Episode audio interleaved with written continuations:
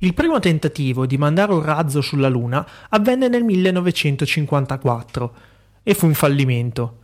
Il missile, probabilmente a causa di un difetto strutturale nei meccanismi di guida, ricadde infatti sulla Terra, provocando una decina di vittime.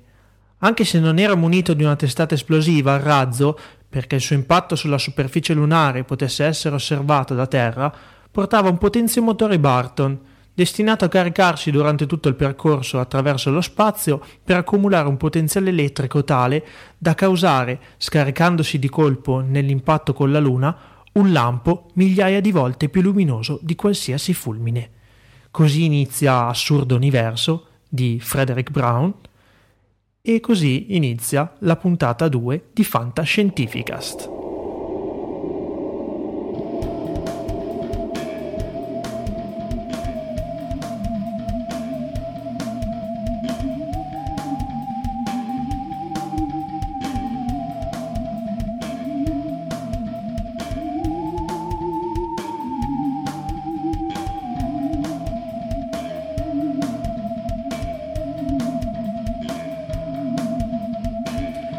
Puntata numero 2 di Fantascientificast, ai microfoni siamo sempre noi, Paolo Bianchi, detto PB, e Omar Serafini. Ciao Omar. Ciao Paolo, ciao a tutti gli ascoltatori. Che dire della puntata 1? Eh, prima di tutto una doverosissima premessa. Eh, volevamo ringraziare tutti gli ascoltatori per il feedback e l'entusiasmo che c'è stato eh, dopo l'uscita della prima puntata. Uh, che dirvi ragazzi, vedremo di essere uh, ancora e di uh, soddisfare ancora le vostre aspettative. Per adesso un grossissimo grazie. Abbiamo anche ricevuto qualche commento in merito ai futuri argomenti da trattare piuttosto che il taglio da dare al podcast.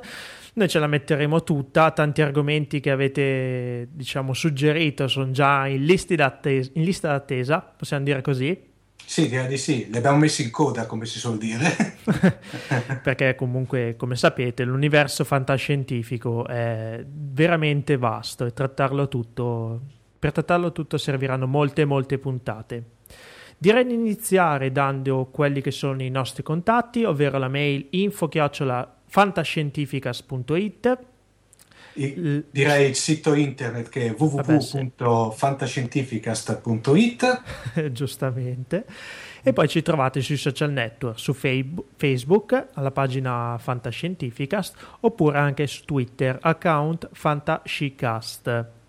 Sì siete davvero tanti che ci hanno contattato cosa molto importante a nostro avviso, è sostenerci anche su iTunes. In molti hanno già espresso il loro apprezzamento al podcast mettendoci qualche stellina, diciamo, e qualche commento molto positivo. Voi, noi vi ringraziamo e vi suggeriamo, nel caso non l'abbiate ancora fatto, di passare su iTunes per lasciare una recensione. Ci aiuta molto e il, il lavoro insomma va avanti anche grazie al vostro sostegno di questo tipo. Bene. Direi di allora passare al primo argomento di oggi e ovviamente al primo ospite attesissimo. My God, it's full of stars.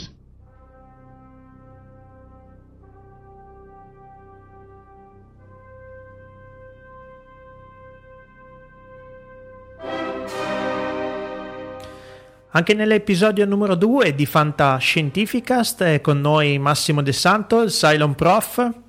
Ciao Max. Cari, eccoci. Ciao Max.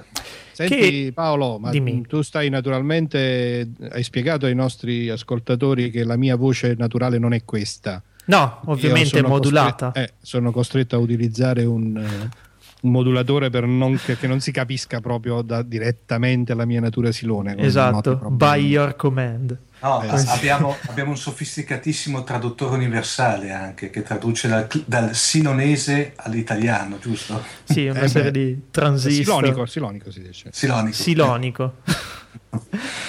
Come in ogni puntata di Fantascientificas, Max, Max è qui per eh, raccontarci qualcosa della fantascienza Gold Edition, diciamo, e questa settimana ci parlerà di un autore molto particolare americano, Frederick William Brown.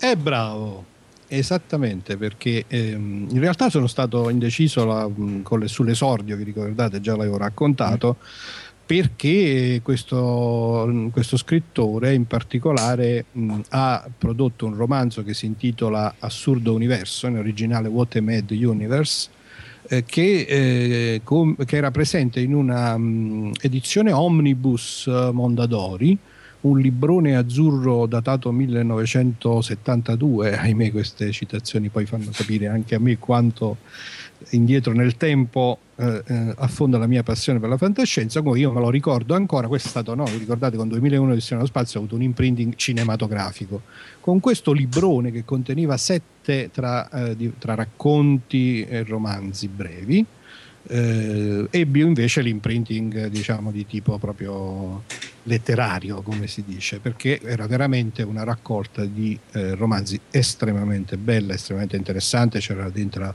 Heinlein con eh, quell'altro racconto eh, di cui parlerò in una delle prossime volte che quindi non lo dico. Eh, e in particolare c'era questo assurdo universo. Assurdo universo nella prefazione a cura di Fruttero e Lucentini eh, veniva definito come la prolegomeni a ogni futura metafisica che voglia dirsi fantascienza. Quindi capite bene che io sono scioccato eh. perché sostanzialmente dicevo come è possibile questa cosa? E leggendo il racconto effettivamente il romanzo si tratta di un romanzo breve per diciamo i tempi odierni ma insomma neanche tanto perché sono comunque più di 200 pagine. Eh e leggendo il racconto, il romanzo in questione, effettivamente dovetti dar ragione, credo che fosse proprio Fruttero l'estensore di quella prefazione.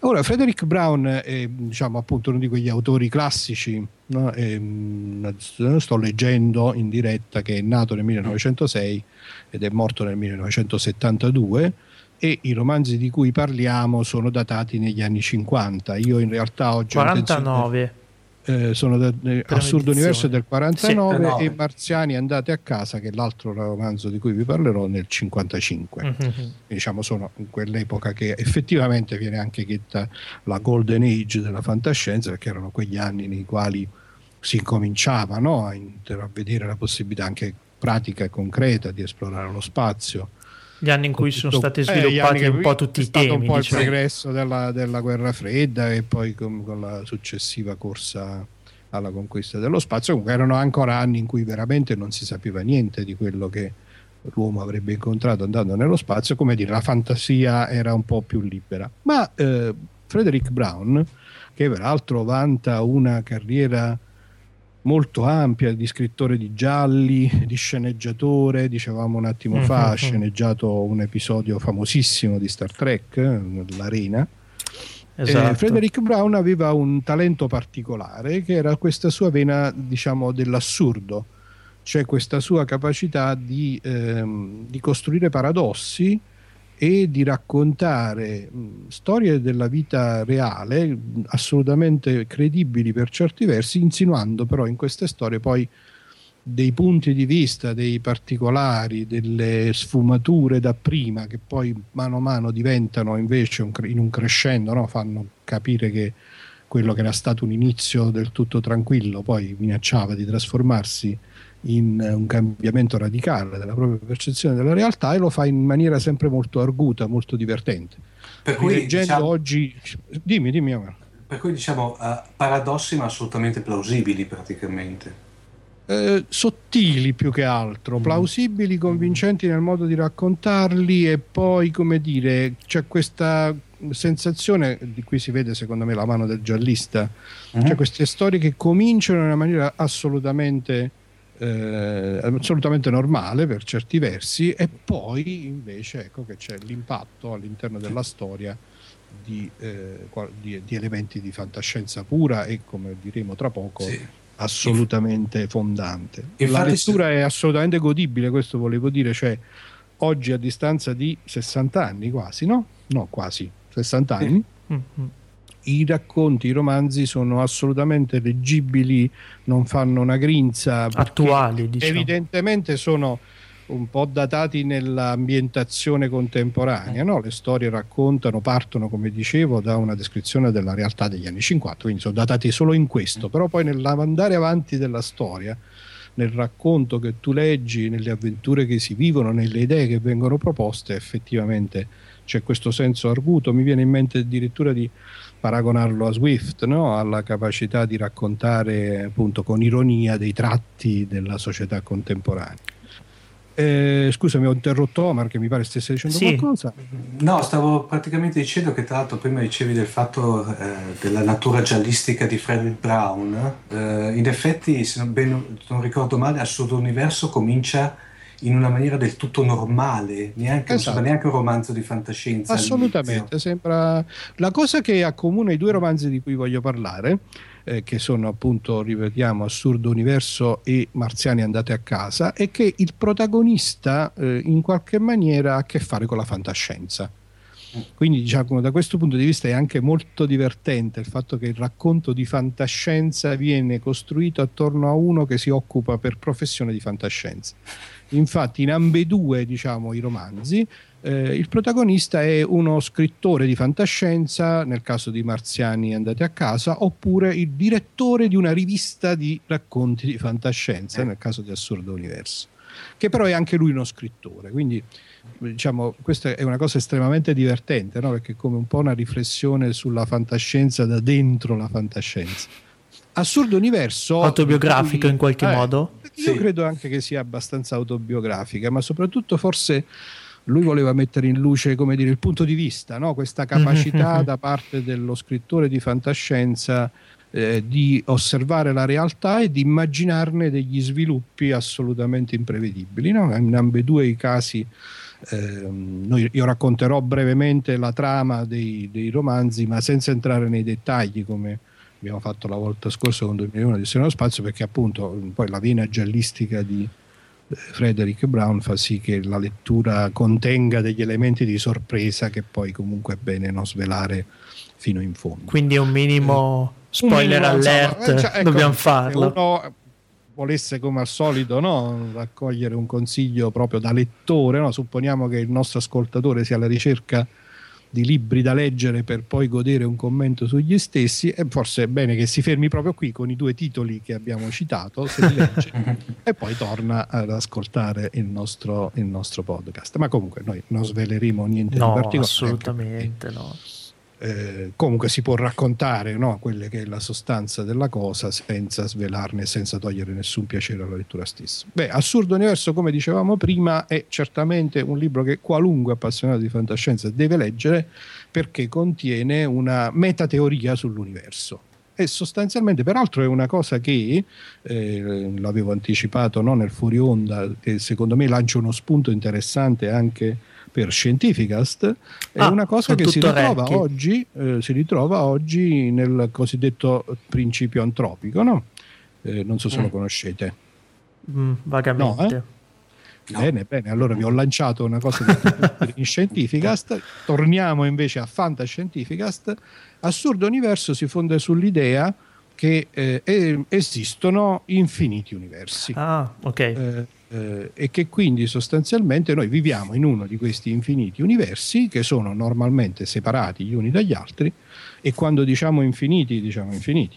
Mm, cito, eh, ho cercato prima un piccolissimo brano da leggere e qui abbiamo uno dei protagonisti che dice all'altro l'infinito in realtà non è una cosa che si possa afferrare completamente, pure esistono un numero infinito di universi. Ma dove? In dimensioni parallele? La dimensione non è che un attributo di un universo, valido soltanto in quel particolare universo.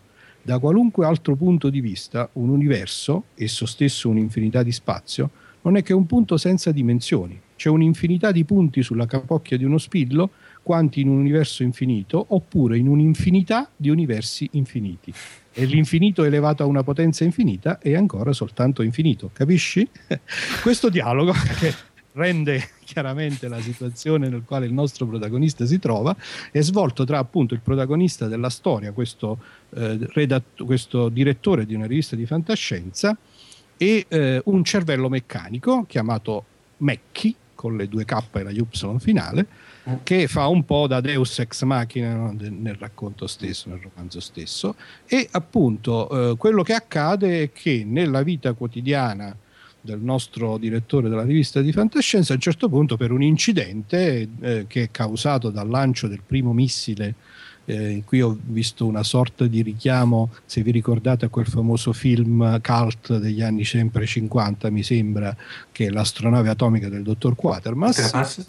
Vi ricordate che comincia sì. con sì, la caduta sì. del razzo, eh, anche se poi là prende una piega completamente diversa, diciamo, di fantascienza dell'orrore. Qui invece la caduta del razzo scatena questo evento di, trasfor- di trasporto da un universo ad un altro e il nostro protagonista eh, rimane appunto imprigionato in questa eh, stranissima sensazione dovuta al fatto che l'universo nel quale si trova è molto simile al nostro.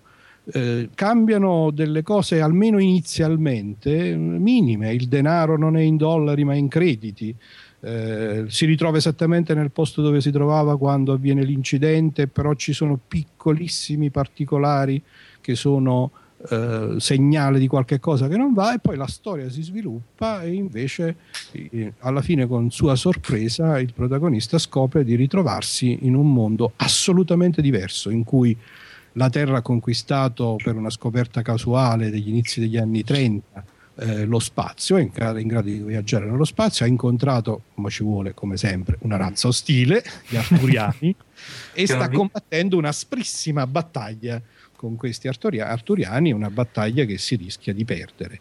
Quindi... Altri elementi divertenti, scusami ti do no. subito la parola, altri elementi molto divertenti, il nostro protagonista è innamorato di una ragazza e eh, nell'universo in cui si ritrova questa ragazza è fidanzata con l'uomo più potente della Terra, che è anche l'eroe che sta combattendo negli spazi intergalattici, quindi c'è anche questa eh, questo, questo, dramma sentimentale di quest'uomo innamorato di questa ragazza che invece è a sua volta fidanzata con no, l'equivalente di Luke Skywalker per capirci. Scusami, stavi dicendo?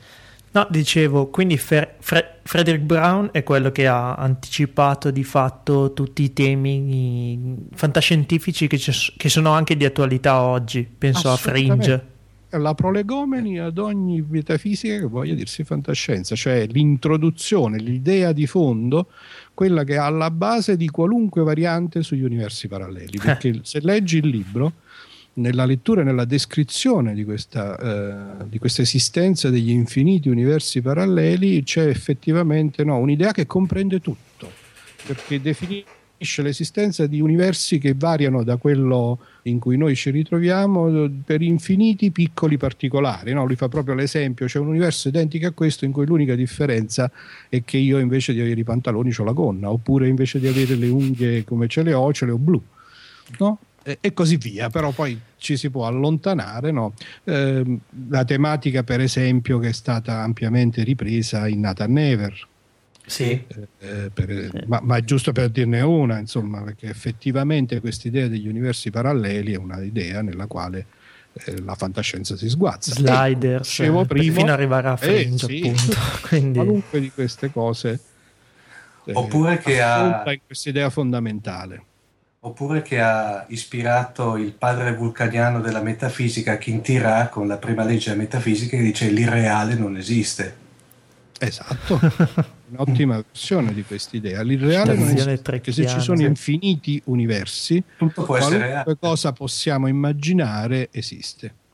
Questa cosa, scherzi a parte, è oggi una teoria eh, scientificamente presa in considerazione in risposta al concetto di principio antropico che vi invito a approfondire su Scientifica. Stanzi, se avete piacere, sì. vi invitate farò la mia parte mi tolgo, tolgo oh. il, la maschera di Silent Professor, il cappello di professor normale e avrò piacere di partecipare alla vostra Perché no? La prendiamo sicuramente, la mettiamo Anche nella ci lista. sono vari libri eh, da citare senz'altro. Ah, immagino di sì.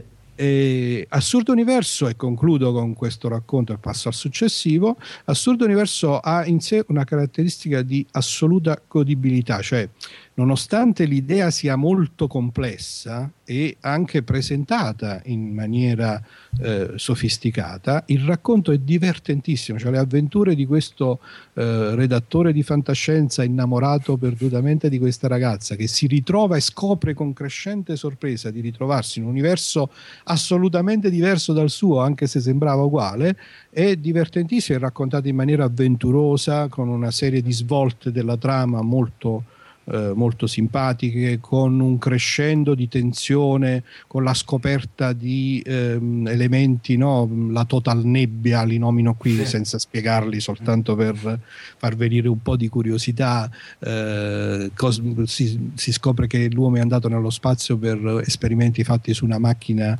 per cucire. Insomma, veramente un romanzo assolutamente anticipando quasi anche certi temi trattati poi da, dalla fantascienza dell'assurdo da Douglas Adams. Esattamente. anche infatti spesso dire. viene citato anche esattamente quello che dici tu, ancora di più eh, con il secondo romanzo di cui voglio parlare, che è appunto Marziani andate a casa del 1955 nel quale sempre c'è come protagonista questa volta uno scrittore di fantascienza in crisi di, eh, come si dice? Creatività. Di creatività, perfetto. La storia in questo caso si può raccontare perché poi alla fine, insomma, infatti c'è molto meno aspetto di tipo la trama è, lineare da questo punto di vista, sono divertentissime le situazioni che si trovano e c'è molto semplicemente un bel giorno improvvisamente sulla Terra compaiono i marziani. Ma i marziani, ben diversamente da quello che in tante altre situazioni della fantascienza si sono immaginate, sono degli omini verdi eh, che riescono in qualche maniera, nel libro non si spiega, cioè si discute, ma alla fine non si arriva mai ad avere una certezza assoluta, eh, come siano arrivati sulla Terra, loro hanno dei nomi, una delle caratteristiche divertentissime è che non, eh, non riescono a, o non vogliono utilizzare i nomi per gli esseri umani, li chiamano tutti nello stesso modo, Mac. Eh, mentre invece c'hanno dei nomi stranissimi per tutte le cose che fanno loro e quando gli viene chiesto ma perché fate così? loro rispondono sempre con un nome che per noi non significa niente e non si riesce a capire che cos'è. In particolare si immagina che si siano teletrasportati anche perché eh, hanno la caratteristica di poter eh, entrare in qualunque luogo sono di fatto intangibili non gli si può fare del male né loro possono fare del male però hanno un piccolo difetto sono assolutamente come potremmo dire maleducati invadenti antipatici e si divertono quindi pazzescamente a sbeffeggiare l'umanità in tutte le sue caratteristiche sbeffeggiabili. Ovviamente, per esempio, si divertono ad osservare e a se possibile, inibire tutte le attività sessuali. Ecco. C'è questa divertentissima, no, questa divertentissima sequenza di scene nelle quali varie coppie si trovano ad affrontare questi marziani che si siedono, si, sai, tipo età beta, si siedono sul pomolo, sul pomolo del letto e dice no, ma andate avanti tranquilli, non vi preoccupate, non fate caso a me. Ecco. E loro dicono va bene, non fa niente, mettiamoci sotto le coperte, no? perché in particolare c'è una una scena con una coppietta di freschi sposi, quindi vi lascio immaginare no? cosa si riesce. E questa cosa viene poi, i marziani svelano tutti i segreti, provano particolare eh, divertimento a svelare tutti i segreti di Stato. C'è una divertentissima scena in cui un, un capo di Stato maggiore dell'esercito americano si suicida perché si accorge che tutto quello che aveva nascosto eh, con livelli di segretezza incommensurabili è stato, è stato riportato sulla stampa e su tutti i media dai marziani in questione e, e aggiungono a questa loro voglia di, no, di, diciamo, di svelare sempre, di dire sempre tutta la verità, di non voler nascondere niente, eccetera, eccetera, è che lo loro i marziani lo fanno con cattiveria, cioè lo fanno apposta per mettere in luce No, i difetti dell'umanità. Eh, in tutto questo si innesta, no? quindi diciamo, lì il racconto, il romanzo anche qui siamo su un paio di centinaia di pagine. Il romanzo eh, è di fatto una serie no? di, eh, di, sketch, di scene, di eh, descrizioni di quelle che sono le reazioni dell'umanità a questo stato delle cose, con un crescendo, un delirio no? crescente. No? Capite bene che una situazione di questo tipo fa saltare tutte le convenzioni della società eh, in questo si innesta la storia di questo scrittore di fantascienza in maniera un po', eh, come dire, mh, mm, cioè in maniera un po' strana, viene insinuato il sospetto che la causa di tutto ciò, cioè perché varie, varie volte nel romanzo si, ci si chiede ma perché sono venuti solo adesso? I marziani, perché sono qui ora. E in qualche modo Brown suggerisce che la colpa potrebbe anche essere dello scrittore di fantascienza. Se ci pensate un attimo, quindi questo mm. che è evidentemente un romanzo che ha lo scopo no, di utilizzare questa idea fantascientifica per mettere in discussione e portare alla luce tutte le contraddizioni della nostra società, pensate 1955, eh. Eh, che significava parlare di sesso, parlare di segreti militari, parlare di no? Tutte Era una cose. bella... E nello stesso tempo, vedi, lui dice, la, vedi la causa di tutto questo, chi è? È lo scrittore di fantascienza, cioè quello che è capace di andare al di là delle convenzioni, di immaginarsi quello che succede. Qualcosa di diverso, alternativo. Diciamo. Poi improvvisamente c'è la svolta finale e mi pare che con una frase del tipo 146 giorni, 23 ore e 2 minuti dopo la loro comparsa, i marziani scomparvero. Dopo aver seminato scopo. Dopo aver assolutamente no. E c'è un finale, una terza parte, un finale in cui si innestano varie mh, linee di racconto che sono state distribuite lungo il romanzo, in cui vengono proposte diciamo, all'attenzione del lettore che è abbastanza frastornato alla fine di tutto questo, vengono proposte tre o quattro soluzioni, no? diciamo spiegazioni del come, perché, quando e dove se ne sono andati e sono venuti i marziani che anche quello trovo che è un capitolo assolutamente divertentissimo e, e, e stupefacente della capacità di questo scrittore di eh, seminare, no? di, di, di, lasciare nel lettore questa sensazione contemporaneamente di divertimento, di riflessione, di eh, pensieri, di, di, indagine su quella che la, eh, quelle che sono le caratteristiche della nostra umanità e della nostra società che la fantascienza molto spesso ci aiuta ad indagare. Frederick Brown ha scritto vari altri racconti e vari altri romanzi di fantascienza.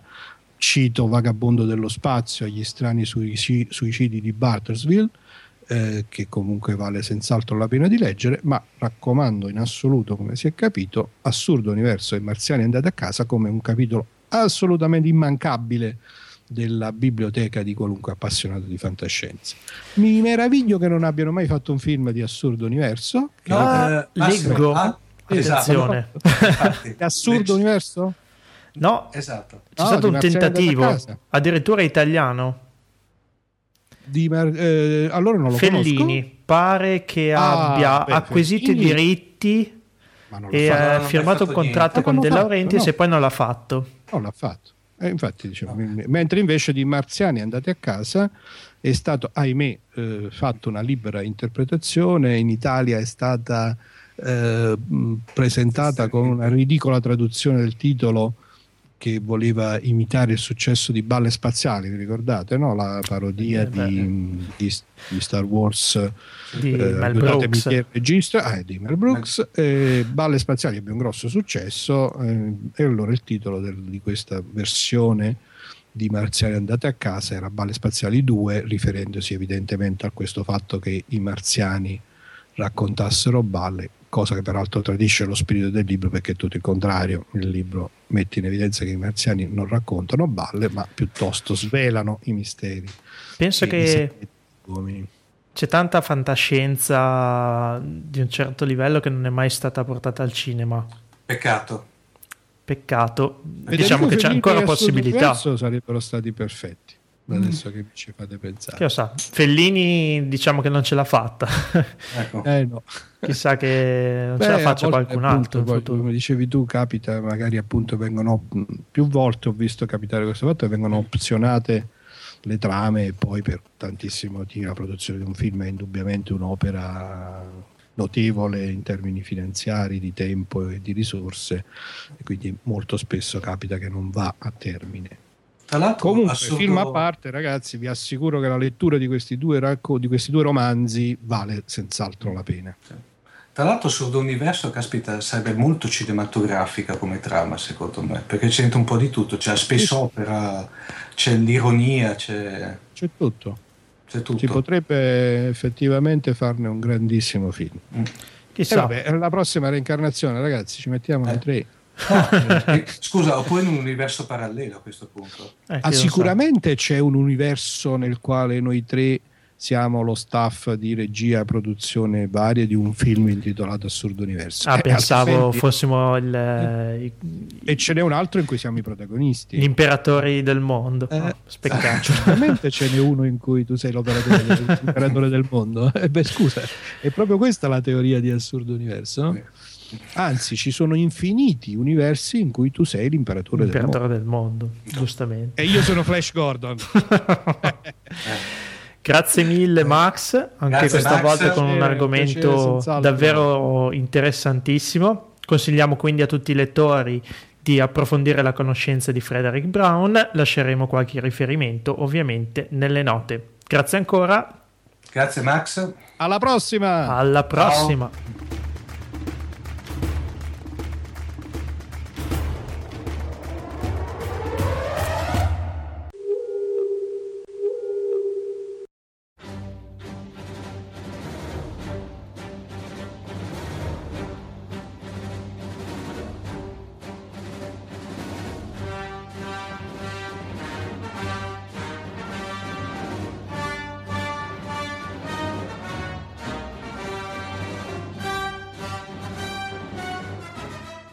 Ciao a tutti i nostri ascoltatori. Eh, oggi, eh, come posso dire, situazione speciale perché abbiamo due quadranti in uno, nel senso che abbiamo creato una sorta di tunnel spaziale e abbiamo unificato due quadranti per parlarvi di due, diciamo, eventi cinematografici importanti. Per il, per il, primo, diciamo, per il primo evento abbiamo qui con noi un personaggio estremamente, direi, conosciuto nel mondo eh, diciamo, dei, di quelli che vengono definiti nerd. Abbiamo qui l'un quarto di Mondo Nerd, perché tre, l'altro tre quarti l'abbiamo lasciato a casa, che è Giacomo Lucarini. Ciao Giacomo. Ciao Omar, buonasera e buonasera a tutti gli ascoltatori. Ciao. Dunque, allora, uh, di- direi che puoi parlarci di quello che è stato, diciamo, il presunto evento, giusto? Bravo, e lo definirei proprio così. Era un evento in anteprima, insomma, di qualche giorno, ovviamente non un'anteprima eh, intergalattica, in occasione del Carnevale di Viareggio. Noi infatti eh, come Mondo Nerd abbiamo sede e base a Viareggio perché all'interno del Carnevale di Viareggio c'è stata anche la sfilata di quelli che sono i gruppi organizzati e eh, certificati da Lucas stesso che vanno in giro per le convention in Europa piuttosto che in eh, America. E quindi avevamo un bellissimo Darth Maul, una bellissima replica di un Land Speeder che è andata sui viali a mare col carnevale. Ma perché siamo qui a parlare di cinema? Perché naturalmente immancabile c'è stata eh, l'anteprima di episodio 1 La minaccia fantasma in 3D. Omar, dimmi te se non è un evento questo.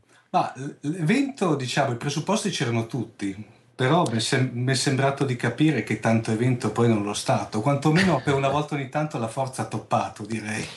Eh, diciamo che la, la, forza ha iniziato a toppare già nel lontano, ormai, ahimè, 1999, quando episodio 1 esordì nelle sale cinematografiche di tutto il mondo e eh, da noi tra l'altro arrivò con un, un, certo ritardo, quindi chiaramente come ricorderai anche tu sicuramente sì. bene, e tutti gli ascoltatori ricorderanno, insomma per cercare di non avere spoiler facemmo di tutto, io ci si murava in casa, ci mettevamo i tappi nelle orecchie, non andavamo su internet per temere fughe di notizie. E poi forse abbiamo dedotto che se avessimo avuto degli spoiler sarebbe stato meglio perché magari non saremmo andati in sala. Come dire, una sorta di autoconservazione, no? Eh sì, esatto, una sorta di autoconservazione.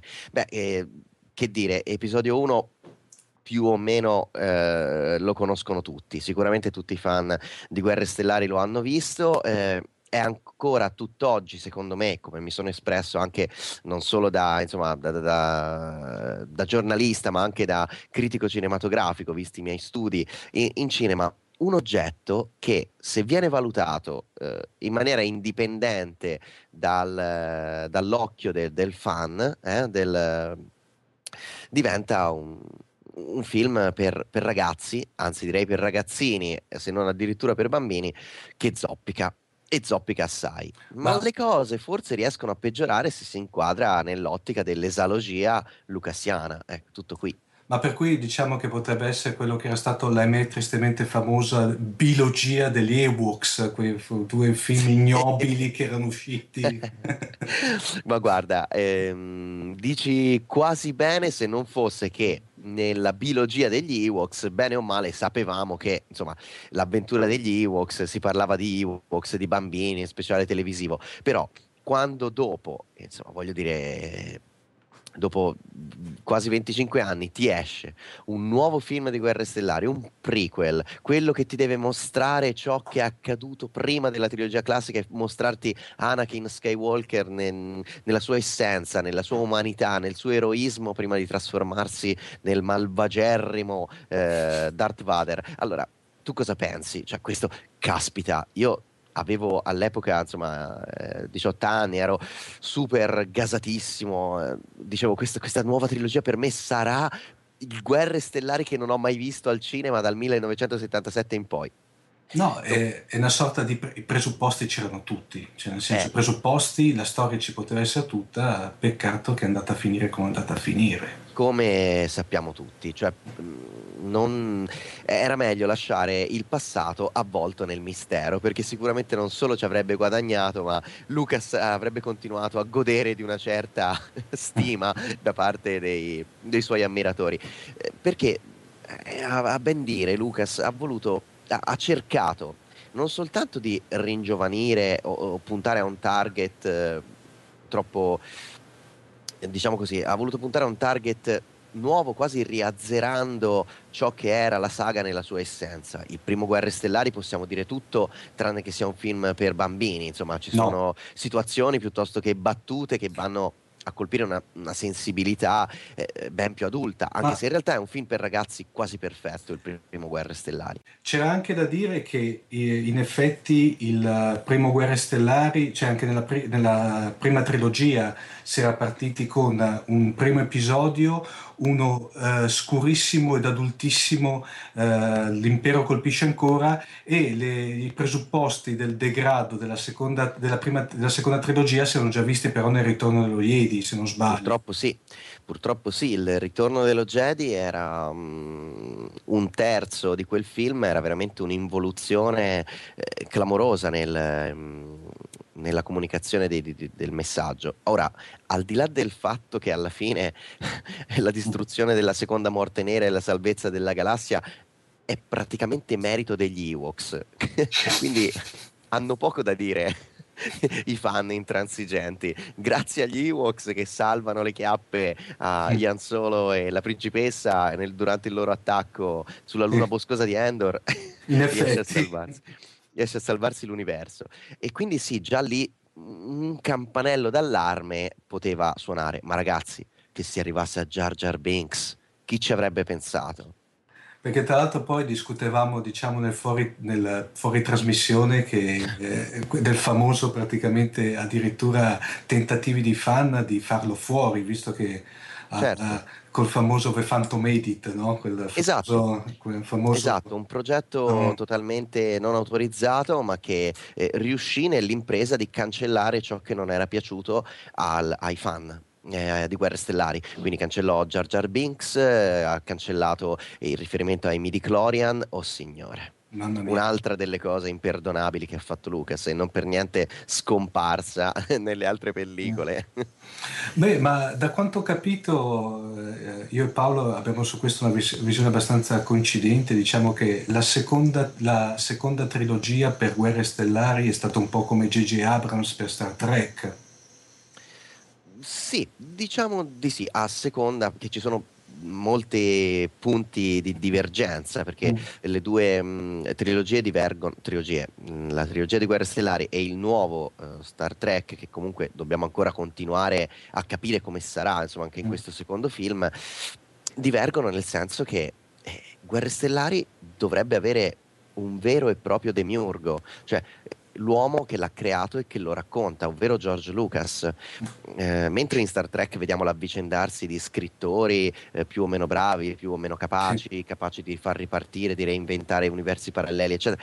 Eh, Guerre Stellari è un universo nel vero senso della parola, una galassia nel vero senso della parola, e, e una galassia creata da un'unica persona che dovrebbe tenere tutte le fila e sapere esattamente dove è partita e dove sta mm. andando.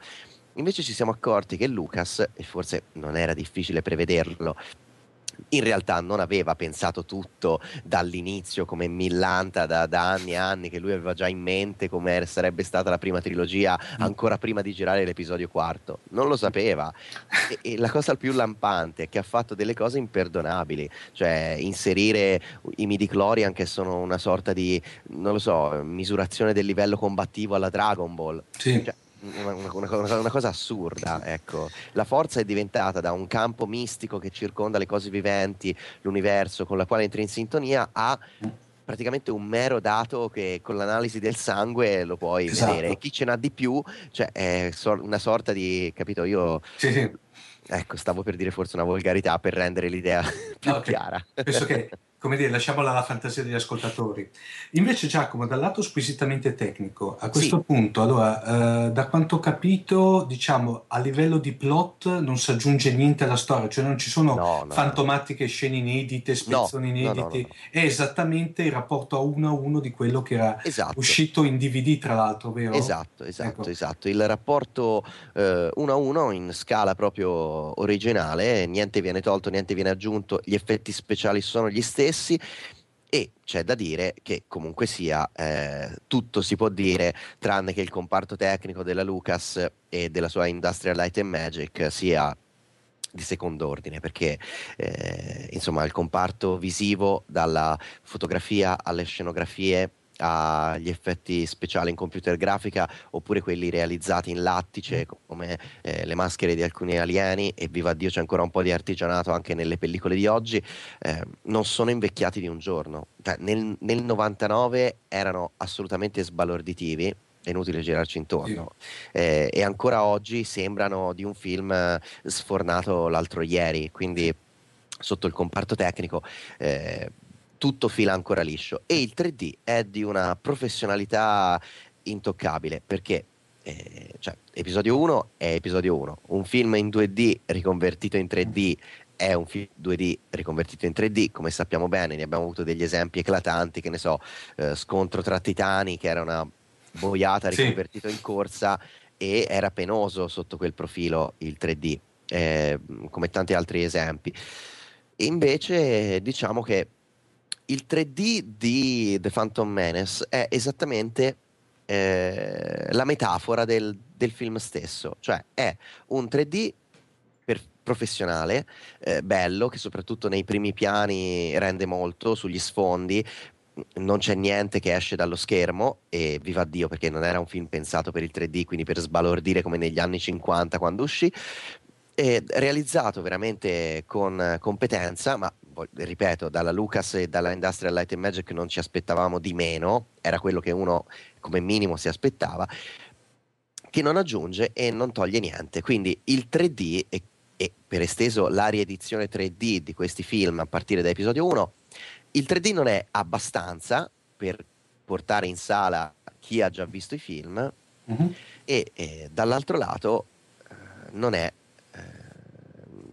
determinante eh, nel, nella, nel, nel, nella, strategia complessiva de, della trilogia e delle trilogie di Guerre Stellari. Quindi è semplicemente Lucas mm. che come sappiamo come ogni buon tecnocrate come, come è James Cameron tanto per fare un esempio sì. eh, deve timbrare il cartellino a ogni uscita di una nuova tecnologia sì. ogni, ogni volta che si svolta l'angolo lui ci vuole essere quindi quando ci fu l'esplosione della computer grafica eh, prese la vecchia trilogia e ci mise gli effetti speciali in computer grafica, eh, adesso c'è il 3D e quindi lui prende i film e li rimasterizza con gli effetti 3D e poi chi lo sa, insomma, dove ci porterà Lucas. Il, il problema è che non so, ecco, a distanza comunque di un decennio, quanti nuovi fan ti puoi con- conquistare e quanti di quelli vecchi ti torneranno a vedere soprattutto la nuova trilogia. Ecco, sì. Mm, eh, diciamo così.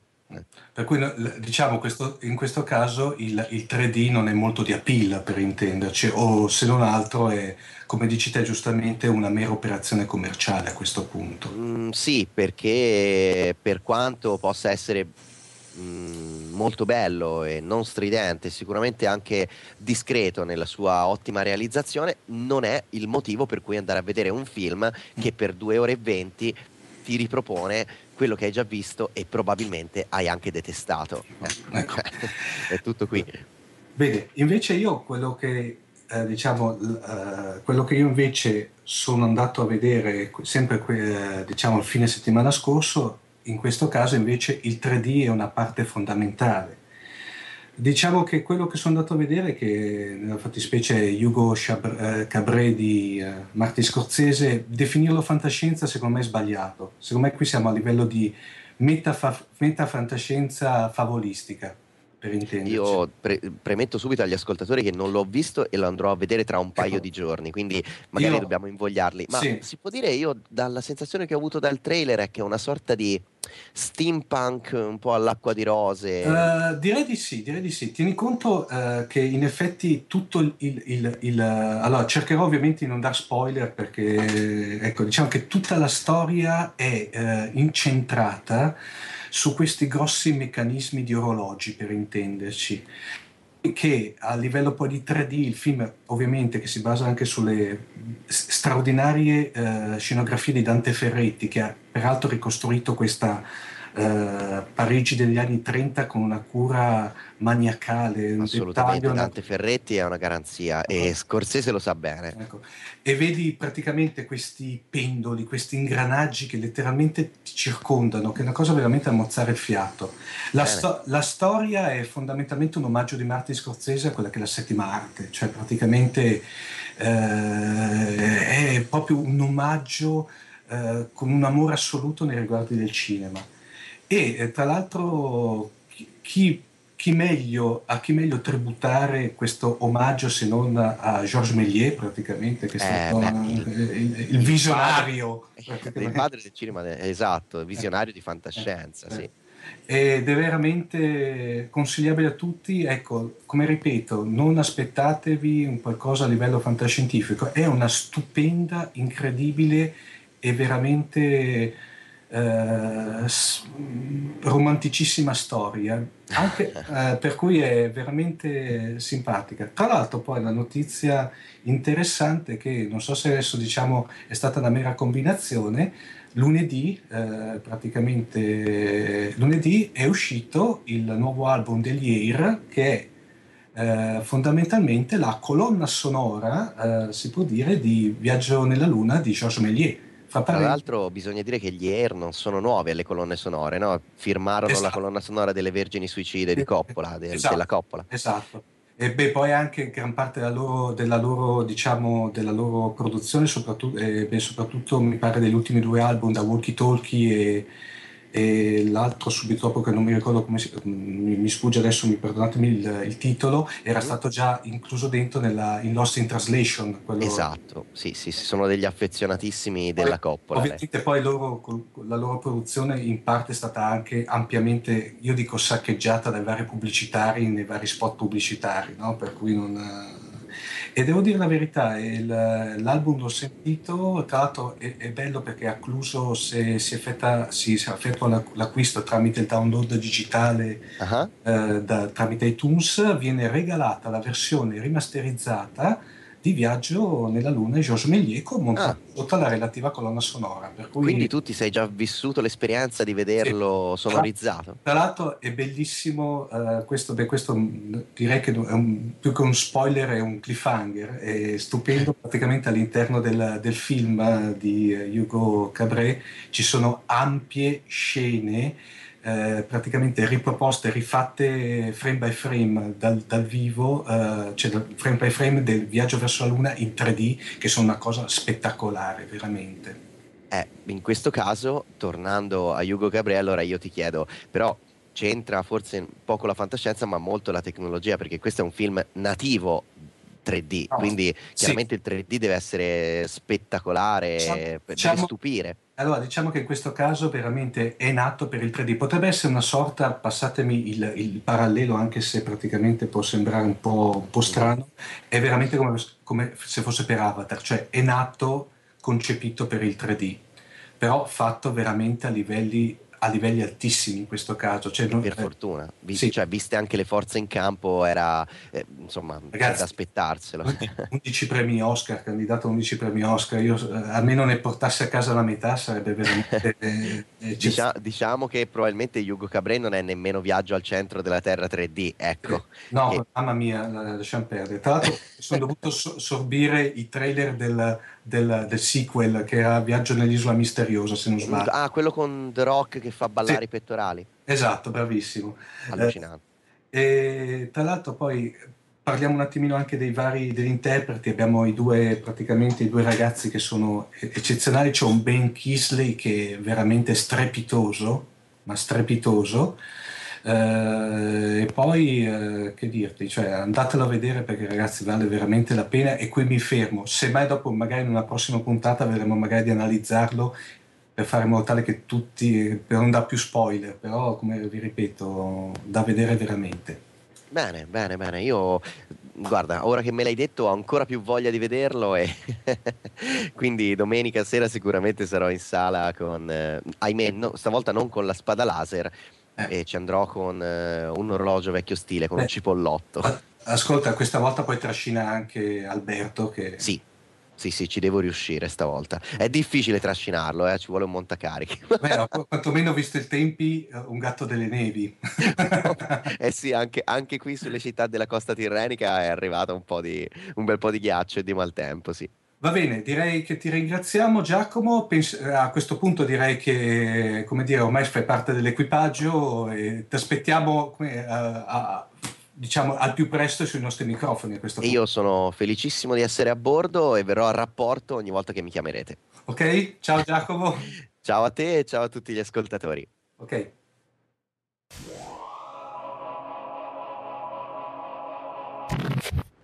Dunque, raccogliendo i consigli dei nostri ascoltatori, eh, parliamo oggi di una nuova serie televisiva eh, appena uscita.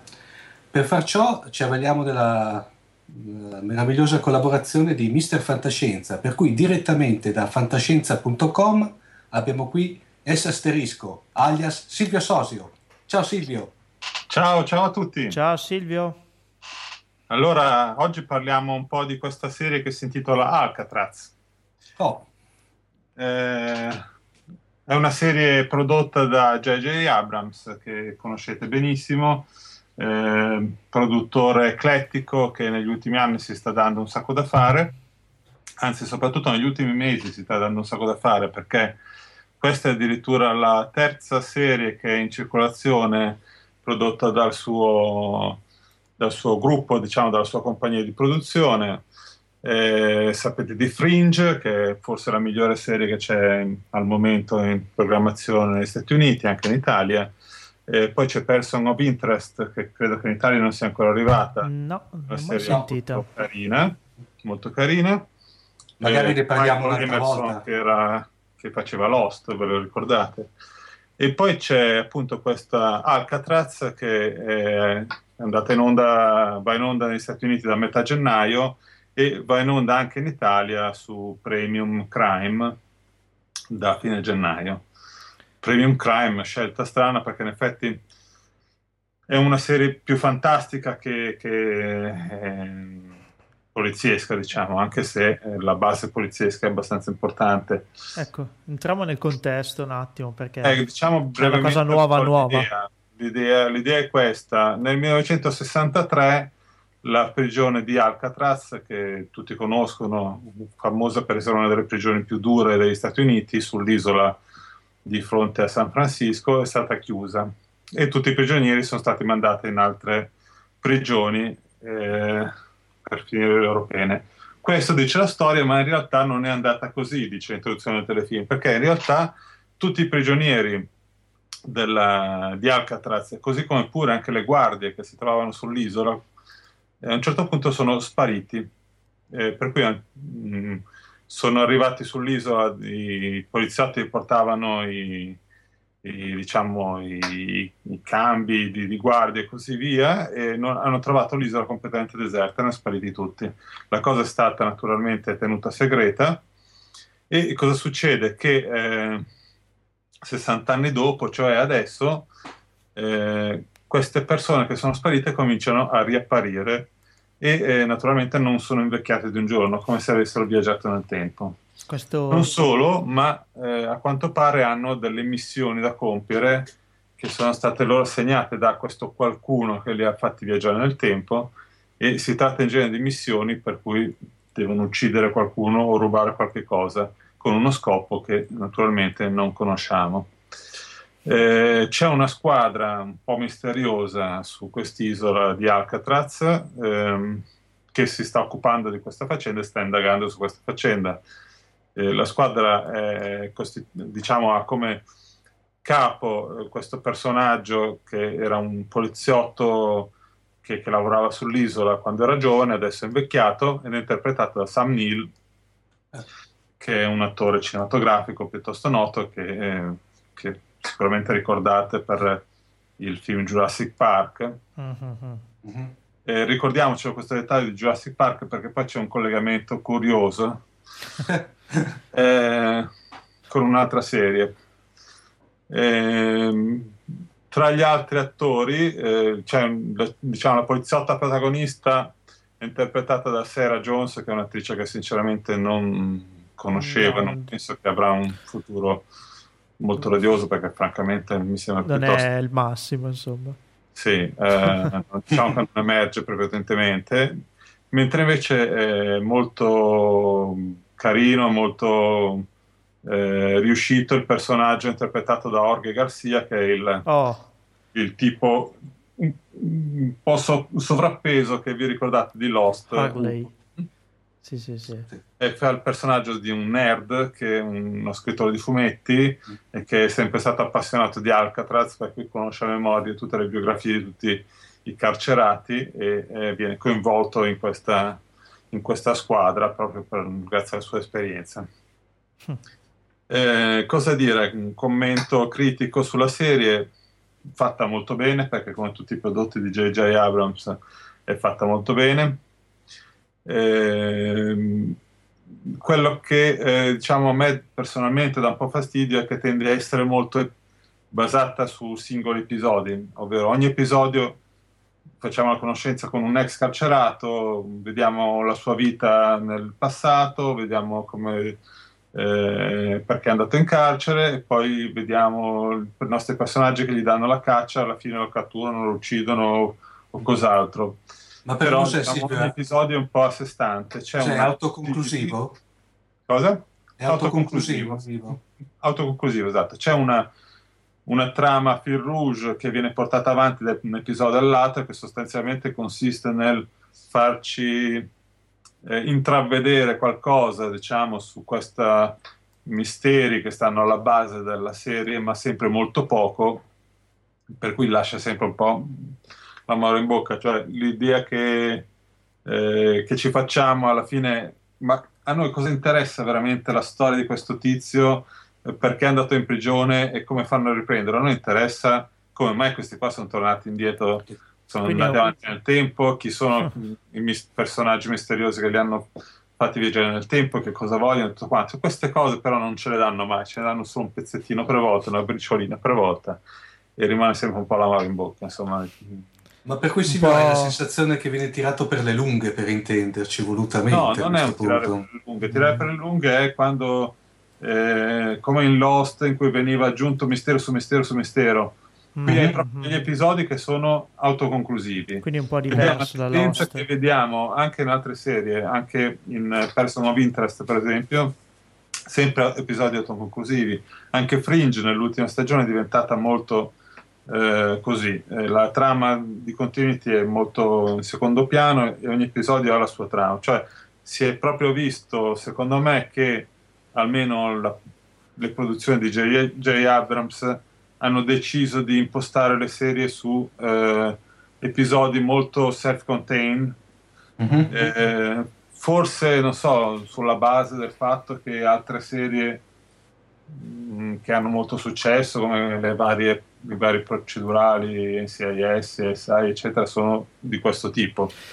Non è, voglio essere un po' cattivello, non è forse un'uscita di sicurezza nel caso gli ascolti a un certo punto dovessero piombare, diciamo. Ma sai, le uscite di sicurezza interessano più alle, alle eh, televisioni, non a chi produce telefilm. Chi produce telefilm è interessato a legare gli spettatori alla serie in modo che la serie vada avanti. Mm-hmm. No? Allora, se eh, una, una, televisione decide che il telefilm non, pre- non ha abbastanza pubblico e decide di chiuderlo, se è una serie episodica la chiude facilmente.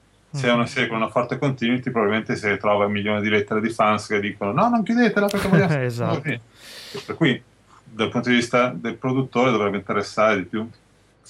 Però probabilmente sono scelte un po' basate su appunto idee di, di valutazioni nelle, nelle, negli ascolti di altre serie. Sinceramente penso che sia un'idea sbagliata perché alla fine eh, lasciano un po' la mare in bocca. Insomma. Mm-hmm. Comunque, un po' diverso dalle solite comunque, produzioni di JJ, diciamo quelle che l'hanno reso famoso ma diciamo che tanto eh, noi diciamo per comodità è una serie di J.J. Abrams, ma la serie è prodotta da J.J. Abrams, il mm-hmm. creatore della serie sono altre persone, gli sceneggiatori sono altre persone, ehm, per cui diciamo la, l'autorialità di J.J. Abrams c'è ma non c'è. Fino a un certo punto. Eh, lui produce ormai serie abbastanza diverse fra di loro, eh, il suo zampino c'è anche in altre serie che non c'entrano niente, per cui per esempio in Away 5 c'è, c'è gente del suo, del suo staff, insomma, quindi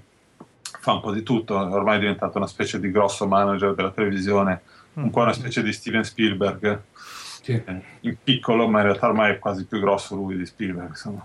Sì, e, e qua c'è questo collegamento strano che accennavo prima, eh, proprio con Spielberg tra l'altro, dicevo di Sam Neill che è famoso per Jurassic Park e adesso come sapete c'è la serie Terranova sì. che è basata sull'idea dei dinosauri come Jurassic Park, no? ed è prodotto da Steven Spielberg. C'è questo, questo fatto curioso perché eh, il futuro di Terranova dipende a quanto pare dal successo che avrà Alcatraz, no? Ah. Eh, Alcatraz è, va sullo stesso canale, sulla Fox, ed è partita nel momento in cui eh, Terranova eh, ha chiuso la prima stagione e eh, diciamo che l'idea è un po' questa: se Alcatraz ha successo, il prossimo anno ci sarà Alcatraz, non Terranova. Se invece Alcatraz dovesse funzionare così così, potrebbe esserci un'altra stagione di nuovo metà per uno. Per cui eh, Spielberg è tutto legato a una scelta economica. Sono lì a pregare che Sam Neill no, non abbia successo. È Interessante. Sono dei casi curiosi della, eh, della televisione. Eh, insomma, probabilmente comunque io credo che questo difetto che accennavo potrà essere corretto comunque in corsa perché hanno, hanno tutte le possibilità di farlo. Eh, ho già visto per esempio che anche Person of Interest, che anche lei era molto episodica, eh, sta cominciando a introdurre più elementi di continuity nelle ultime puntate, per cui forse si sono resi conto che non era proprio la strada migliore. migliore. Mm-hmm e direi che da entrambe queste serie può venire fuori qualcosa di interessante se, ehm, se, se migliorano da questo punto di vista. Va bene, le seguiremo sicuramente con, uh, con, attenzione nel loro evolversi. Tu sarai la persona di riferimento poi per raccontarci un attimino anche gli andamenti di questi dietro le quinte, diciamo. È interessante conoscere queste battaglie, diciamo, di, di ascolti per determinare chi sarà la serie vincitrice. Un po' il gioco, del, il gioco, della torre, no? Per intenderci. sì. devo dire che io non, negli ultimi tempi non terrei tantissimo. Avrei una torre abbastanza disadorna perché non è no, in effetti. Sì.